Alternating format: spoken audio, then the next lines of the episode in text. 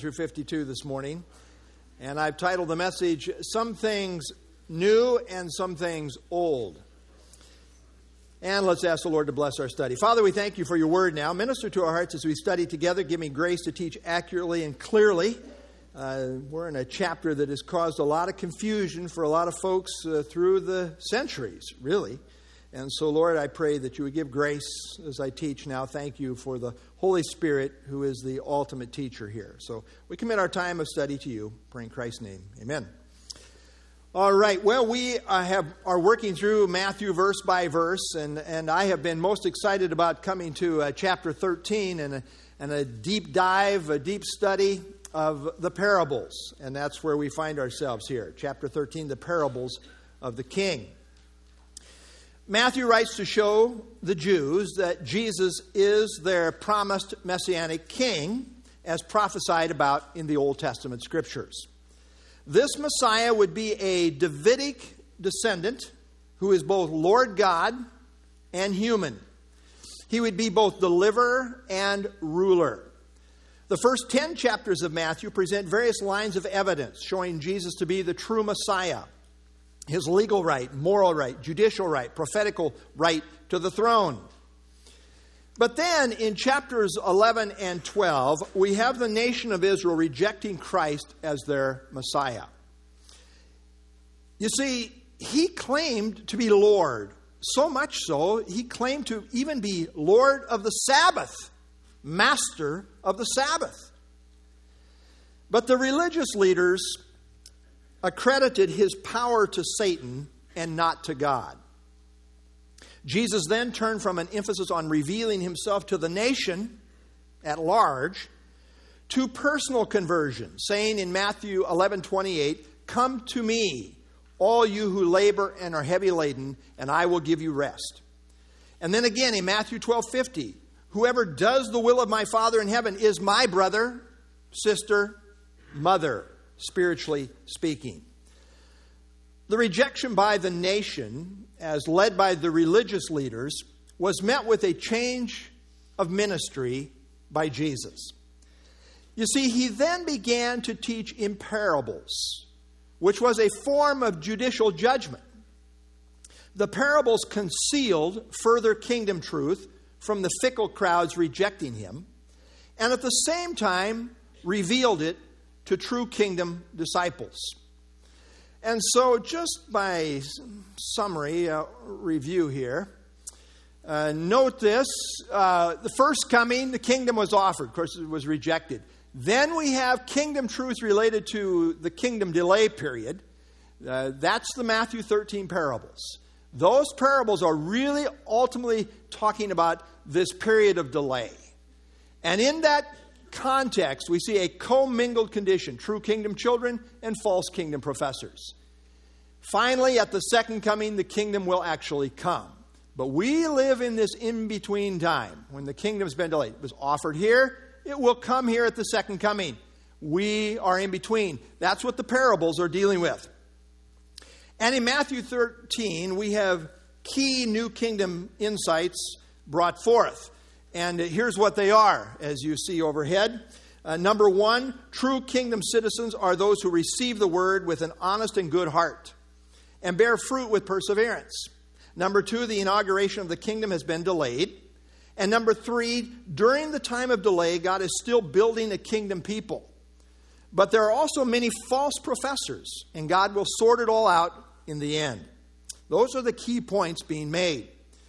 Now, some have asked me about fruit. Now, we are not saved by fruit, but by faith alone. However, true faith brings forth fruit. Kingdom people bring forth kingdom fruit. So the question then is asked okay, what is this fruit? Well, that's a good question. And I think uh, Dr. Michael Vlach has a very good answer. And he's quoting Brian Vickers. Uh, Brian Vickers aptly aptly notes that the fruit of the Spirit is linked to the kingdom. It could justly be called the fruit of the kingdom. In my estimation, this is true because of the close connection between the new covenant and the kingdom. And I would concur with this. Kingdom fruit is essentially the fruit of the Spirit. And if a person truly has the Spirit, which all kingdom people now do, that is going to make a difference in your life, starting with a fundamental change of nature. Uh, as, as those who put our faith in Christ, we are now given a new nature, which is now wed to the Holy Spirit.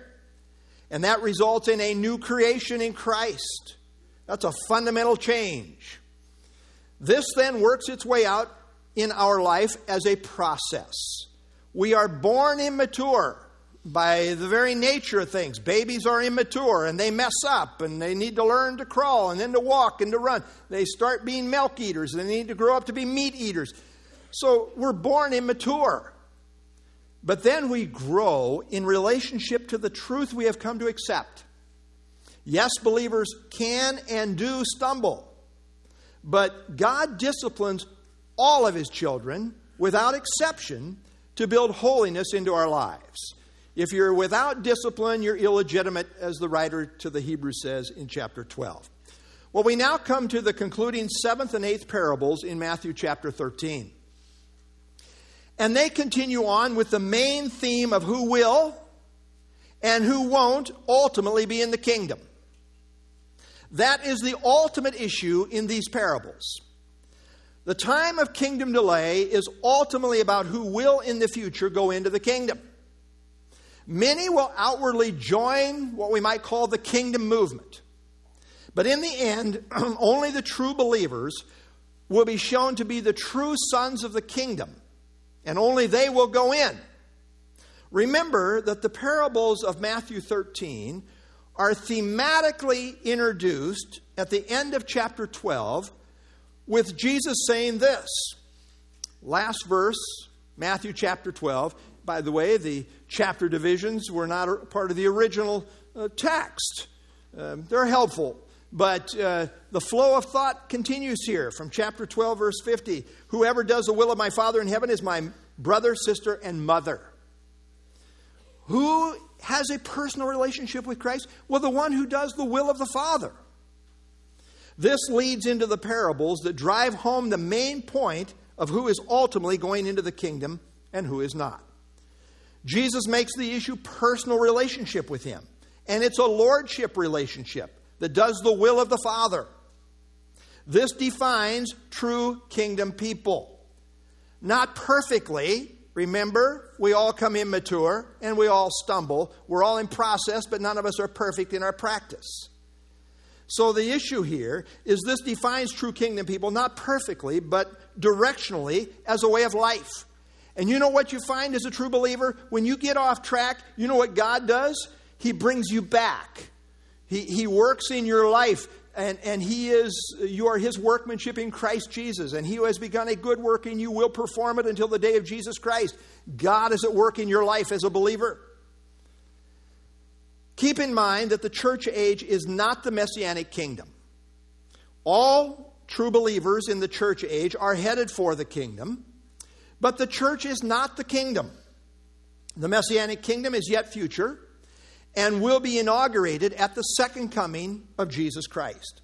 Yet during this time, God is continuing to build for the kingdom. And people who get saved are kingdom citizens who will share in that future kingdom. Even though we're not in the kingdom, God is still working out his kingdom purposes in this age.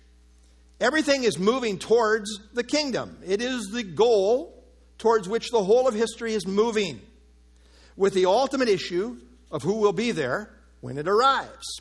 We now pick up our study, chapter 13, Matthew 13, verse 47. Jesus says, Again, the kingdom of heaven is like a dragnet that was cast into the sea and gathered some of every kind. Note the word again. There's overlapping repetition here for emphasis. This seventh parable is very similar in emphasis to the parable of the wheat and the tares. And in effect, it summarizes the main ideas of the entire chapter. Like the first two parables, which are the leading parables, it too is interpreted by the Lord, as recorded here in the chapter. Note that all three of these leading parables, those that are interpreted by the Lord, have the main issue of who in the end is saved and who will go into the kingdom. That's the issue. This is the main idea in the parable of the sower and the soils, of the wheat and the tares, and also here in the parable of the dragnet. This is the big idea in all of the parables of Matthew 13.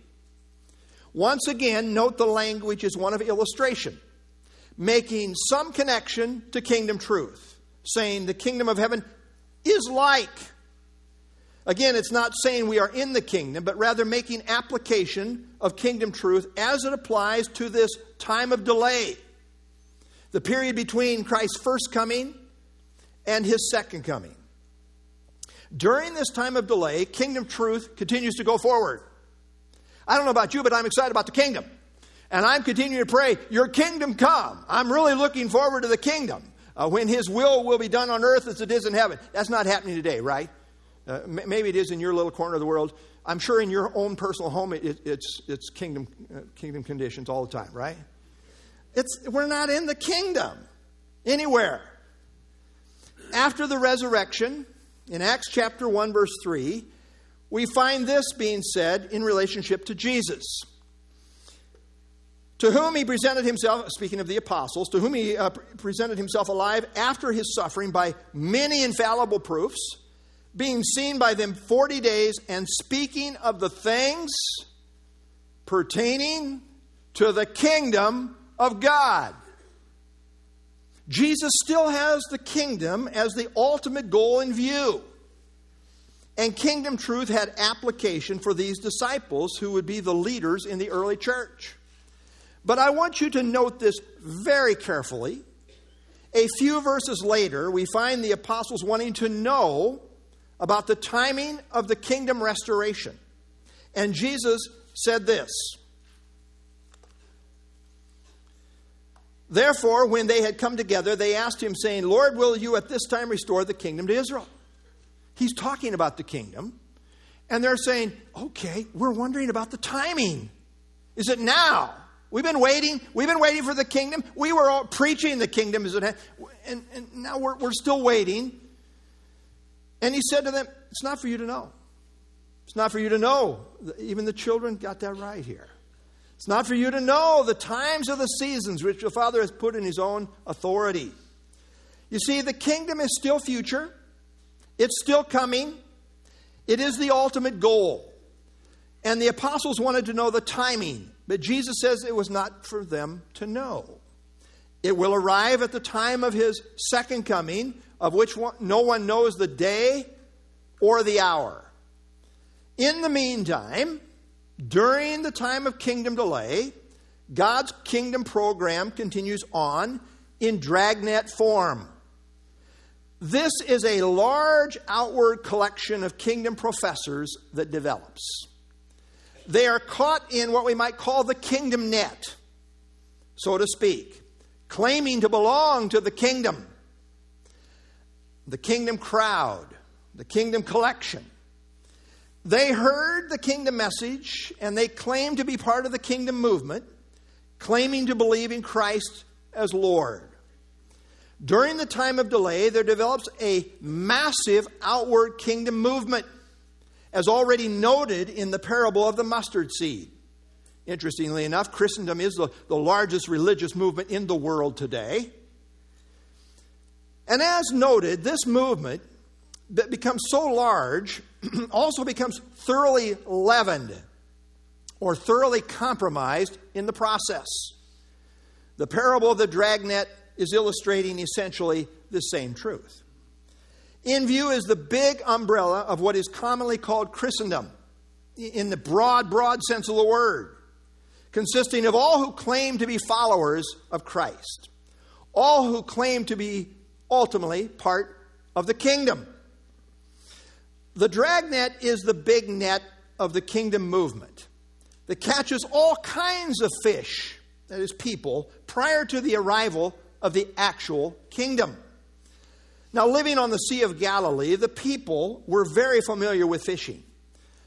Some fishing was done with a line and a hook, Uh, some was done with a small net, but the dragnet in view was a very large net that required a team of fishermen to operate. This net could cover up to a half square mile as it was pulled around in a giant circle, making a giant circle around the fish between two boats, or it was tethered to the shore and maneuvered by a single boat working offshore. The point is, this was a very big net, the dragnet. The sea in the scripture often symbolizes the world, and the kingdom movement driven by the kingdom message is pictured by this large dragnet. Now, observe the emphasis here on every kind in the phrase gathered some of every kind. This is very similar to the parable of the wheat and the tares in that the good and the bad are initially commingled before being separated out in the final judgment. Verse 48 Speaking of the dragnet, which, when it was full, when it was full, again, gets to be a large movement, it's full. When it was full, they drew to shore and they sat down and gathered the good into vessels and threw the bad away. The kingdom net, as it were, collects a lot of fish. And the different kinds of fish are described here as the good and the bad. The bad fish would have been considered unclean. In Leviticus chapter 11, verses 9 through 12, some fish were considered clean and some were unclean. The word bad can mean decayed or worthless.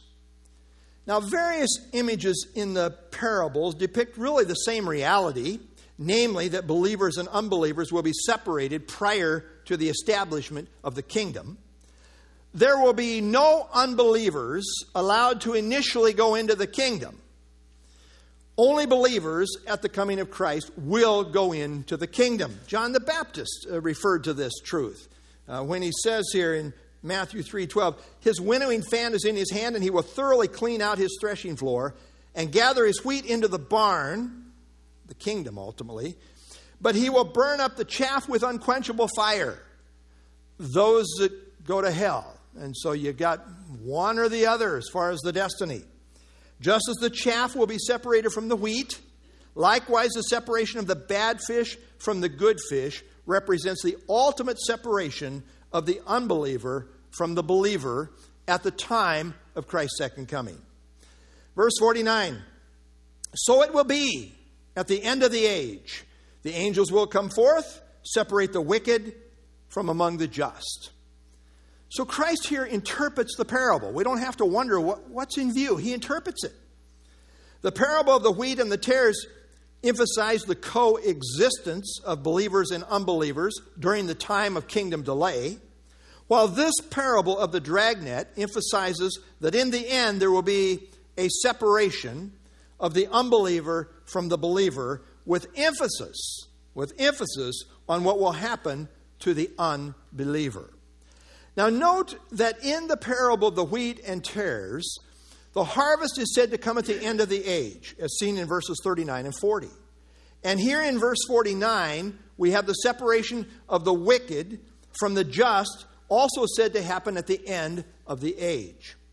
Now, the end of the age in verses 39 and 40 is connected to the establishment of the kingdom, as seen in verse 41 and 43.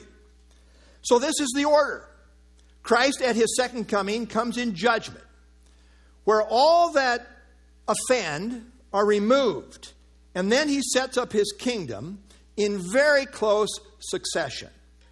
So, uh, note uh, the order of things here. We live in the church age. And uh, we are, everything is ultimately moving towards the kingdom. The millennial phase uh, segues into the, uh, the eternal state. But here at the second coming, there's going to be a great separation. Who's going into the kingdom? That becomes the ultimate issue. Uh, the wheat is going in, the good fish are going in, uh, the sheep are going in, whatever the figure is being used. The issue is who's going into the kingdom. Observe once again, the distinction is characterized by practice. The bad fish are described as wicked in their practice, while the good fish are said to be just or righteous. And this corresponds to the, the tares being described as those who practice lawlessness, verse 41, and the wheat as those who are righteous, verse 43. And again, the tares are the sons of the wicked one, verse 38, while the wheat are said to be the sons of the kingdom, also verse 38. Thus, there is a consistent emphasis on good fruit for those who will go into the kingdom. But the emphasis here again is what about those not going in? Verse 50. The bad fish, the unbelievers, the wicked, uh, this is what's going to happen to them.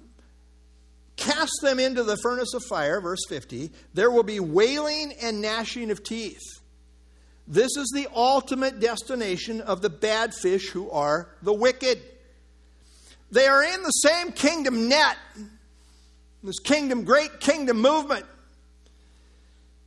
In terms of profession, they're a part of the kingdom dragnet. But when sorted out, they are proven to be unbelievers and are cast into the furnace of fire, which is a description of hell. This is the same fate that awaits the tares, as described by Christ earlier in the parable. Remember what he said about the tares? Verse 42 and will cast them into the furnace of fire. There will be wailing and gnashing of teeth. Again, the destiny of the good and the bad fish is the ultimate issue. And special emphasis is here made on the destiny of the bad fish being in the furnace of fire, where there is ongoing misery described as wailing and gnashing of teeth. This is what we commonly call hell. You say, Well, I don't believe in hell. Well, believe me, you will. You will eventually, and you will remember that you were here this day and, and you'll regret it forever. Take it to heart. He who has ears to hear, let him hear. The Bible teaches that without Christ, people who die go to a place called Hades. Hades is the realm of departed spirits where they await the resurrection. The resurrection of the just and the resurrection of the unjust. Everybody's going to be resurrected. Some are going to get bodies suited for hell, some are going to get bodies suited for glory. But Hades is the realm of departed spirits. And when people die, I'm talking about unsaved people, that's where they go. The torment section of Hades is temporarily a holding place where the lost are held as they await the final judgment of the great white throne judgment which takes place after the millennial reign of Christ. So, again, uh, note uh, prophetic overview here. We're in the church age. Old Testament first, now church age. People, tribulation, then comes the kingdom. Everyone who dies during this time without, without salvation, without knowing, goes to a place called Hades, a temporary holding place. Finally, when the kingdom comes, Christ's going to reign, but at the end of that millennial reign is what is called the Great White Throne Judgment. And that's where, if your name's not found written in the book of life, you're going to be cast into the lake of fire. And that's what it says here in the book of Revelation. Anyone not found written in the book of life was cast into the lake of fire. I can't imagine the experience of being there and your name not being in the book of life and then being cast into the lake of fire. This is the ultimate destiny of all the lost, the lake of fire. Christ described it here in Matthew 13 as the furnace of fire. Note the graphic way Christ described this place as a furnace of fire where there will be wailing and gnashing of teeth. This is a picture of constant torment, misery, and pain. I don't know about you, but I don't like pain. I'm not about that.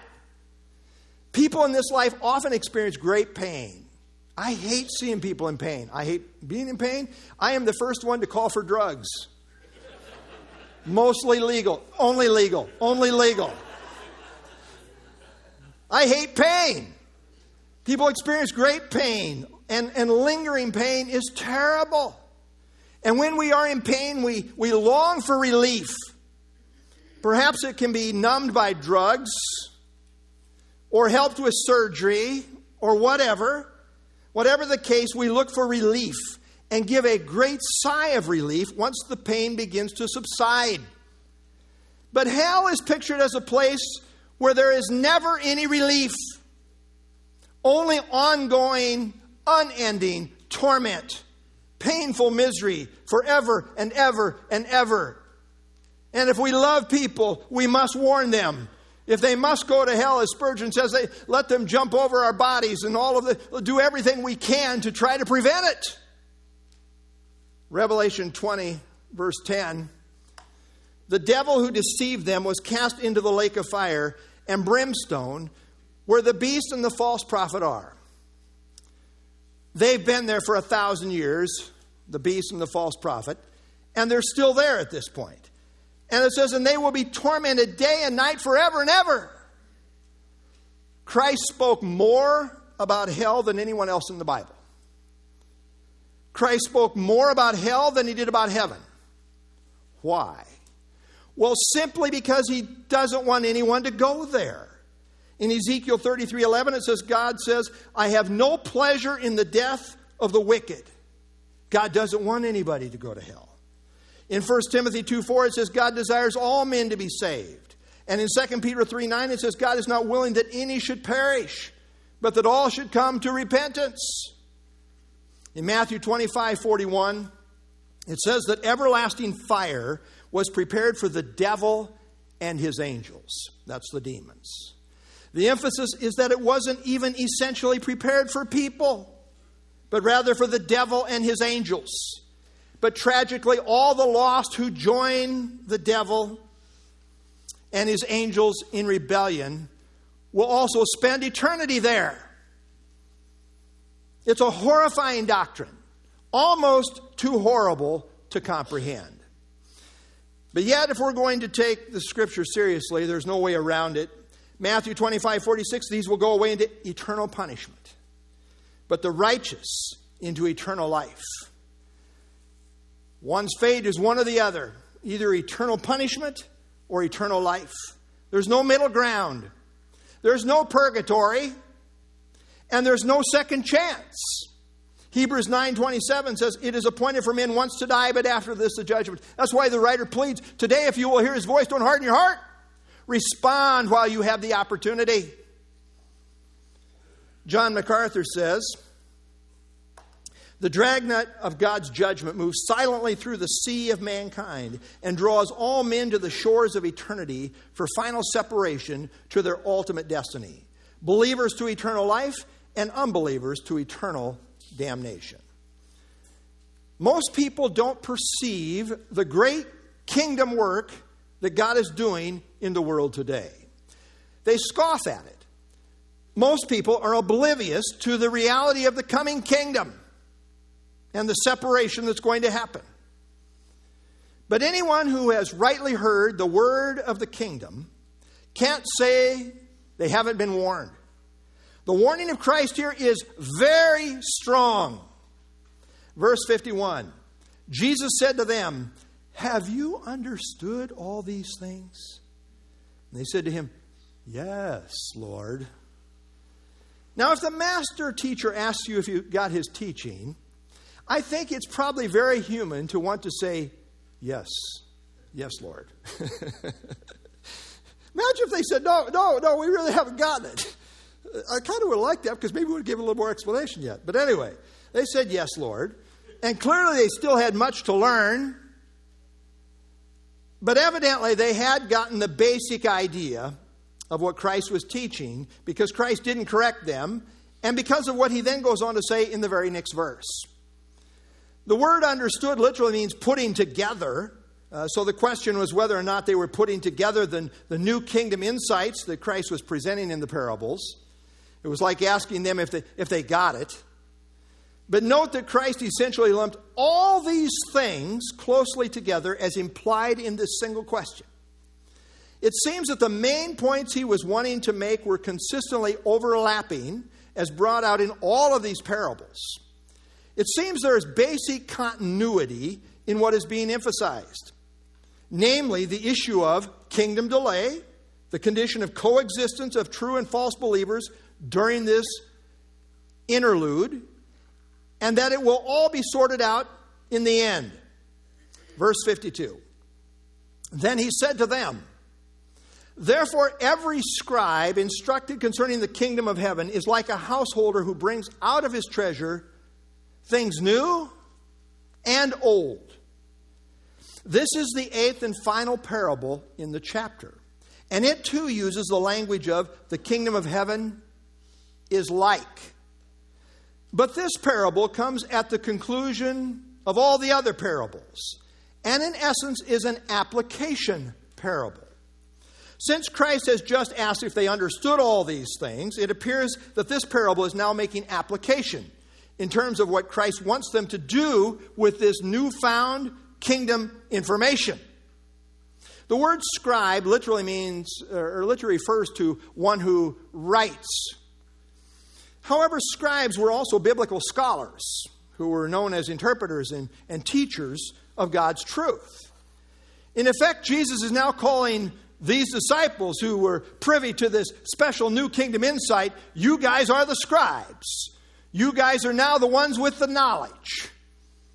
And they were those who now had this special kingdom insight as just given to them in the parables. Now, remember earlier in the chapter what Jesus said? He said in chapter 13, verse 11, He answered and said to them, Because it has been given to you to know the mysteries of the kingdom of heaven, but to them it has not been given. The disciples were those who were allowed to know these special new kingdom insights. Everyone who has come to know the full truth of the kingdom is like a householder or a homeowner who brings out of his treasure things new and things old. Now, the head of the household had the responsibility to provide for the welfare of his house out of the supplies that he possessed. And he kept these things in store and then, as needed, he would bring them out and dispense them appropriately. These disciples were now, by virtue of their knowledge, in a position to dispense the treasures of kingdom truth, which were now in their possession.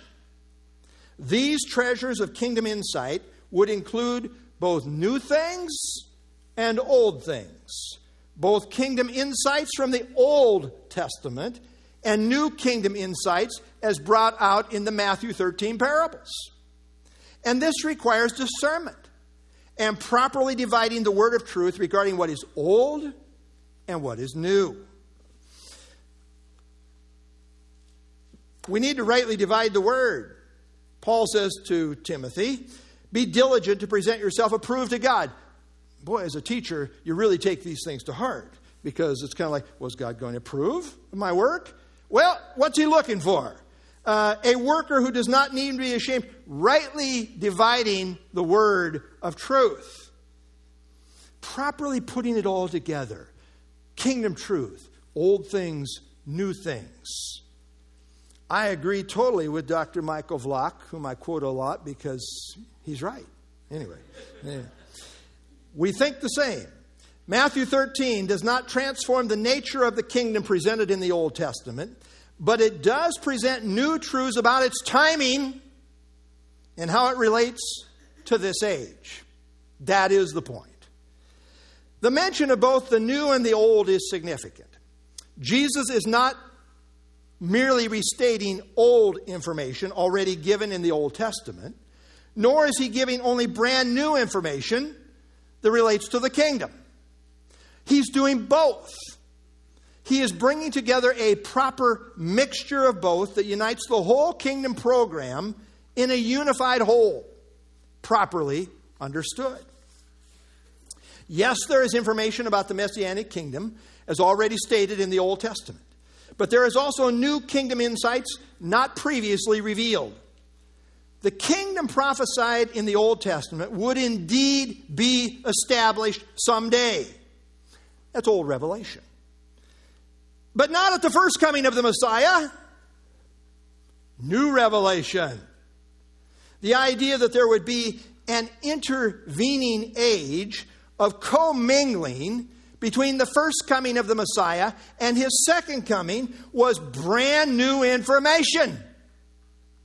However, a delay in the official inauguration of the kingdom at Messiah's second coming does not mean there is no kingdom connection with the time period in between.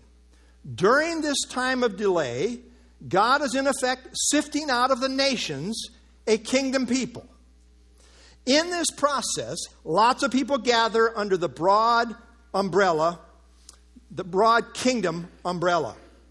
But in the end, God will sort it all out, and only the true kingdom children will go in to the kingdom. Again, Vlach says, great summary statement here. While the Old Testament predicted both a suffering servant and a reigning Messiah, it did not explicitly state that there would be two comings of the Messiah, separated by a considerable period of time. Pentecost, speaking of Dwight Pentecost, puts it, quote, what the Old Testament had not revealed was that an entire age would intervene between the kingdom, between the offer of the kingdom by the Messiah and Israel's reception of the king and enjoyment of full kingdom blessings. This age Jesus describes covers the period from Israel's rejection of Jesus through his return to earth at his second coming. Amen. The reason Jesus did not set up his kingdom at his first coming is because Israel did not repent and accept him as their Messiah Lord. They did not legitimately recognize him as being God, in fact, God, a very God. They did not see him as Messiah God. They were not like the wise men who showed up to worship the newborn king of Israel. no way.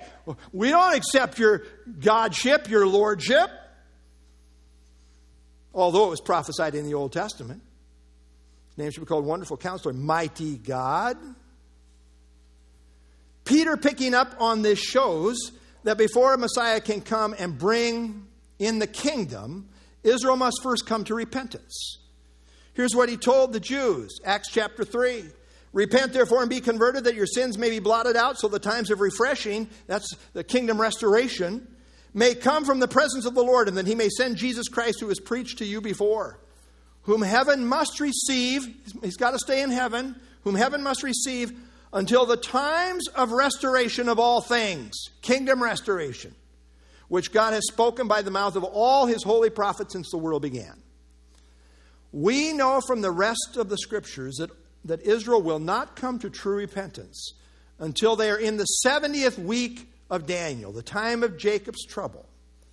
That tribulation period dealt with at length in the book of Revelation.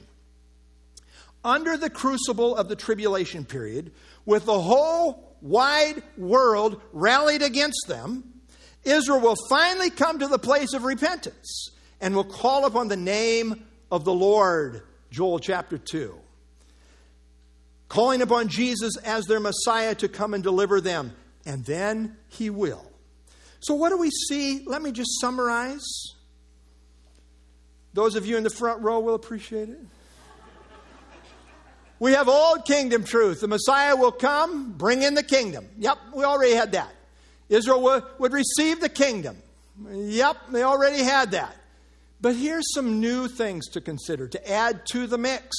There's now going to be a time of kingdom delay. Citizenship in the kingdom is dependent upon having a personal relationship with Jesus. It introduces the parables.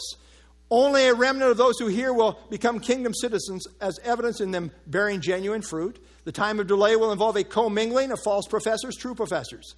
The outward form of the kingdom professors will grow large, but at the same time become thoroughly leavened with compromise. Those who possess the kingdom will see the value of it, sell all, and buy in and attain it.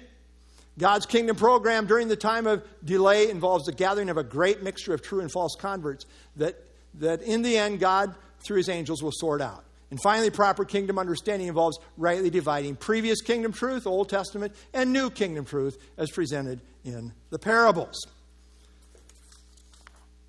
The grand scheme of redemption history is all moving towards the kingdom. Get your duds on, we're going to the kingdom. That's where we're going. I'm looking forward to the kingdom. I, I certainly hope so. I, good grief. I'm, I'm 64. 65. How old am I? 64. you know, you only have so much time here. What about when you die? What about when you're getting old? Oh, it's all, all, you know, it's all behind me. Oh, no, no, it's all ahead of me. I'm headed for the kingdom. I'm looking forward to it. Hope you're coming with. The kingdom is the grand scheme of the whole of Scripture. It's all about the kingdom. It was prophesied in the Old Testament. Christ came the first time, offered it to Israel on the condition of repentance. But they did not receive him. The kingdom offer was then withdrawn and has now been put on hold, awaiting Israel coming to repentance.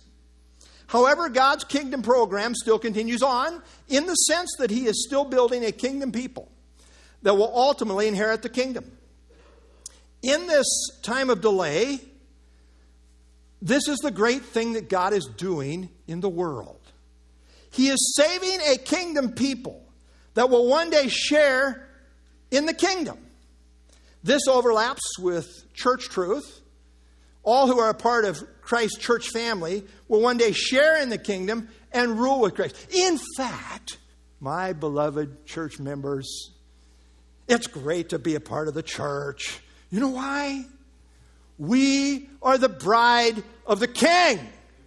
We are the queen who is going to rule and reign with Christ in the kingdom. Glory for the church. Yes, Israel's going to be prominent among all the nations, but I'll tell you, I wouldn't, I, we don't have a choice, but part of the bride. And that's the greatest privilege. The most intimate position with the king is the bride of the king, the queen, the church of Jesus Christ. So while it is true that we are building for the kingdom, we are not presently building the kingdom. The kingdom itself is yet future, and only the Messiah can bring in the kingdom. Our mission is all about souls who will eventually be in the kingdom. Christ taught us to pray for the kingdom to come. He taught us to seek the kingdom first. All of our service is ultimately about building for the kingdom. 1 Thessalonians 2:12 that you would walk worthy of God who calls you into his own kingdom and glory. This is our destiny. In heaven when Christ takes the scroll representing the title deed of the earth, all of heaven gets excited. And the church at that point after the rapture is represented as being there in Revelation chapter 5. And here is what they do. I fully expect to be a part of this throng. They sang a new song saying, You are worthy to take the scroll, the title deed of the earth, which is what is represented in the judgments that come upon the world. The day of the Lord as Christ is proving himself to be the Lord of all and taking it back what rightfully belongs to him. You are worthy to take the scroll and open its seals.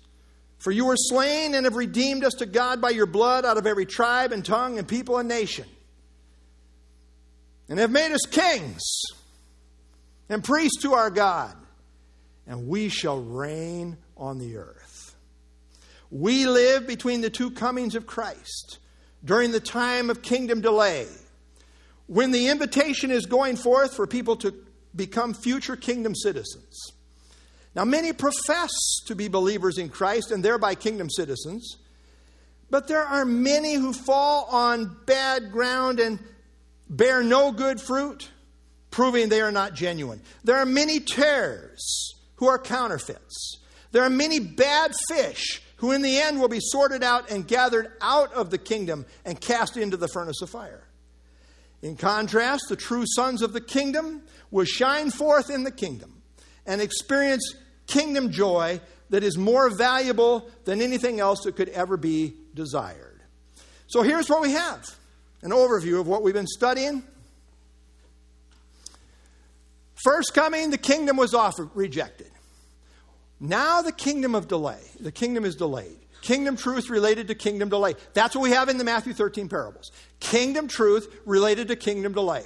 A commingled condition, true kingdom children and false kingdom professors all mingled together in this big dragnet. And finally, the second coming, kingdom come. It will all be sorted out. In summary, that's what we've been studying this morning. Evangelistically, Christ warns he who has ears to hear, let him hear. To the true disciple who knows kingdom truth, Christ in effect says, Share the treasure of your kingdom truth, rightly dividing the new and the old. Christ made it very clear. In the end, there will be those who go into the kingdom, and there will be those who are cast into the furnace of fire where there will be wailing and gnashing of teeth. And in the end, when the kingdom comes, let me ask you, where will you be? Well, where you are with Christ will determine where you will be. Christ invites all to come to him, and he'll give you rest. He says, Whoever does the will of my Father is my brother, sister, mother. It's not enough just to say, Lord, Lord, to Jesus. It must be real as evidenced by doing the will of the Father. You know, you got to wanna. You say, Well, I, I, I don't want to go to hell. You know, I have a friend who says, I don't want to go to hell, but I don't accept Christ either. Well, I'm sorry. There's no in between. And you got to wanna. The last invitation of the Bible comes in Revelation 22 70, right at the end of the Bible. And it says, The Spirit and the bride say, Come. Let him who hears say, Come. Let him who thirsts come. And then it says, Whoever desires, let him take of the water of life freely. You gotta wanna. Whoever desires, believe on the Lord Jesus Christ, and you will be saved. It must be a heart commitment. As Savior, Jesus died for all of our sins. As Lord over all, He arose again the third day. True believers believe on Him as Savior and Lord, and to them the kingdom belongs. Jesus told Nicodemus that unless one is born again, he cannot see the kingdom of God. It's always the hope of all the Jews to see the kingdom. And Jesus says to Nicodemus, this well educated man, wealthy man, well educated, Nicodemus, unless you're born again, you cannot see the kingdom. And how does this happen? Well, Jesus went on to say in John 3:16 that whoever believes in him will not perish but have everlasting life. John, the gospel belief, really begins very early by saying this He came to his own, and his own did not receive him. But as many as received him, to them he gave the right to become the children of God, to those who believe in his name. That's his person. The emphasis here is his person, who he is. Who were born not of blood, nor the will of flesh, nor the will of man, but of God. You believing and born again go together. In your mind, I want you to back up for just a moment and get the big picture emphasis of Matthew to this point. Matthew begins by emphasizing the Virgin Mary is going to have a baby who will be named Jesus. And he will be called Emmanuel, which translated is God with us. As the forerunner, John the Baptist comes bursting on the scene. He goes before Jesus, heralding out, Prepare the way of Yahweh. Prepare the way of the Lord. As he called the people to repentance. This was about the Lord, Yahweh. The Messiah who is Lord, and the repentance accepting him for who he is. This is the whole point of John the Baptist ministry. Jesus then demonstrated his messianic lordship over nature over disease, over demons. Building to Matthew chapter 12, where Jesus went so far as to declare himself Lord even of the Sabbath. The nation of Israel rejected Christ's messianic lordship claims. And this is where the parables come in. As the massive, fickle crowds were following him, Christ made it clear in, in the Matthew 13 parables that not everyone outwardly following is going into the kingdom. That is the point. Only genuine believers, only true followers, only those who really know Christ as Lord are going into the kingdom. Massive crowds are deceptive, as illustrated in the parables.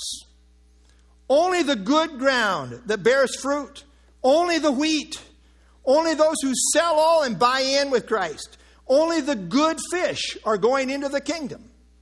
Only those who truly know Christ as Lord are going into the kingdom. That is the major point of the parables. No one can be neutral. Christ said in Matthew 12 30, He who is not with me is against me. Either Jesus is a swear word, or he is the most highly exalted and revered person in the universe. The most probing question in the world is this Who is Jesus to you? Today, many are calling themselves ex Christians, proving they were never Christians to begin with. Others are embracing what is called progressive Christianity, which is a misnomer. And really, what this is, is a form of godliness that denies the lordship, life changing authority of Jesus Christ. Multitudes of others in the big tent of Christendom have various nominal expressions of Christianity from Catholic to Amish to cultic and lots of stuff in between. All of these in general represent a leaven form of kingdom followers that in truth are bogus. Only a true life changing faith that recognizes Christ as personal Lord and Savior will get you into the kingdom. And so I ask you again the most important question ever put to you Who is Jesus to you? Believe on the Lord Jesus Christ, and you will be saved. Let's stand and have our closing song.